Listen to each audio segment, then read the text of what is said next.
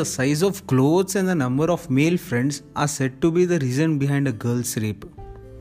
Imagine saying it anything different. That's what happened to me when yesterday in an ongoing debate I said unavailability of sex education in a country is the reason behind rape. The society's way of treating sex as taboo is the reason behind rape, and everyone either laughed me out or ignored me. The de- debate was going on with the parents of one of my friends. Anyways, I don't know how many of you will agree about norms that sex is a taboo. Talking about sex is openly bad. Having sex before marriage is bad or haram are the biggest reasons along with sex education. I'm not saying it's not the mistake of rapists. Of course it is. But the system we have been following had contributed in that mistake in every possible way.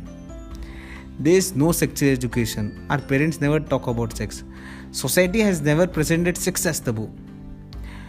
And later on they say कितने छोटे dress पहनती है यार देख इसके साथ कुछ गलत होगा दिन भर लड़कों के साथ घूमेगी तो रेप भी तो होगा dear society If a rapist is criminal, then you are the one who created the environment of crime. Also to our also to our education system, putting one chapter of reproduction in class 10 biology isn't sex education. It's time you guys bring some changes and make sex education compulsory for the students. In that way, they will understand what sex is, and I am sure there will be a major decrease in the number of rapes.